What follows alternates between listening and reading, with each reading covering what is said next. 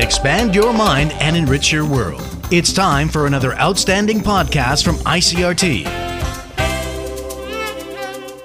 Good afternoon. I'm Nancy Sun with today's episode of EZ News.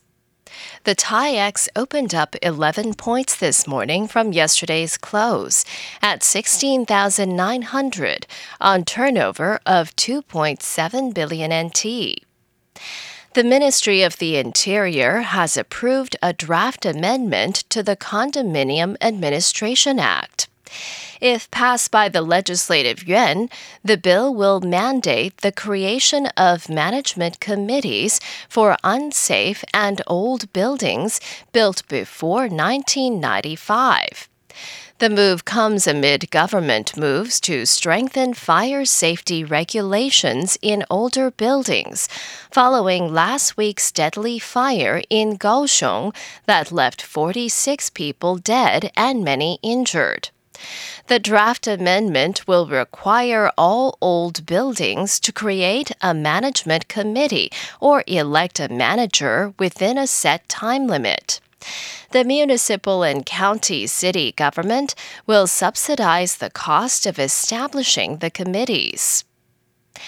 The Ministry of National Defense says the first indigenous advanced jet trainer to roll off the production line is now undergoing test flights at the Qingquangang Air Base in Taichung.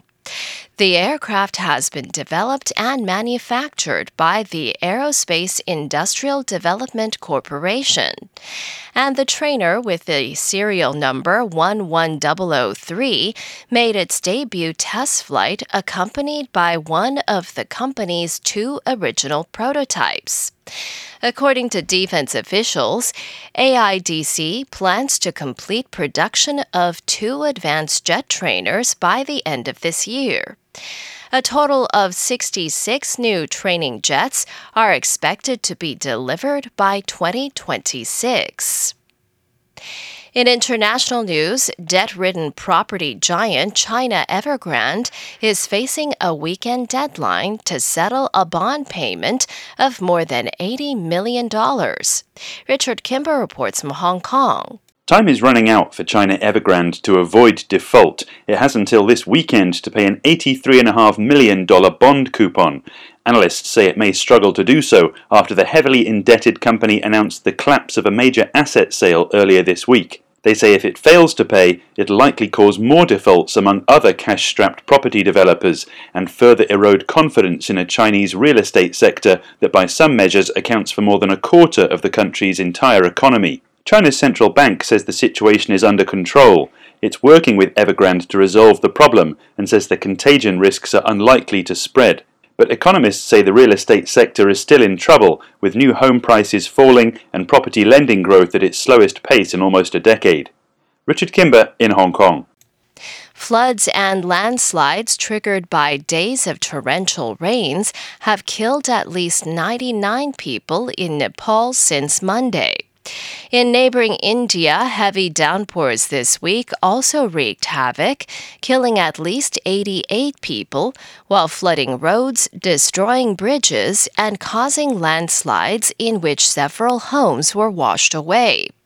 Forecasters in Nepal are anticipating moderate rainfall later yesterday, but expect the weather to improve by the end of the week. Landslides in India this week, caused by downpours, have killed at least 46 people in the northern state of Uttarakhand and 42 people in the southern state of Kerala, which is on alert for more rains. And Buckingham Palace says Queen Elizabeth II spent a night in a hospital after being advised by her doctors to rest. The palace says the 95 year old British monarch went to hospital for preliminary investigations. It said she returned to her Windsor Castle home at lunchtime on Thursday and remains in good spirits. On Wednesday, the Queen cancelled a scheduled trip to Northern Ireland. The palace said she had reluctantly accepted medical advice to rest for a few days. Britain's longest lived and longest reigning monarch, Elizabeth, is due to celebrate 70 years on the throne next year.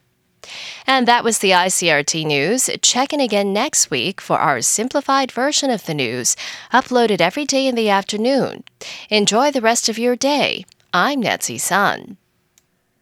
Hey there. I hope you've enjoyed today's episode.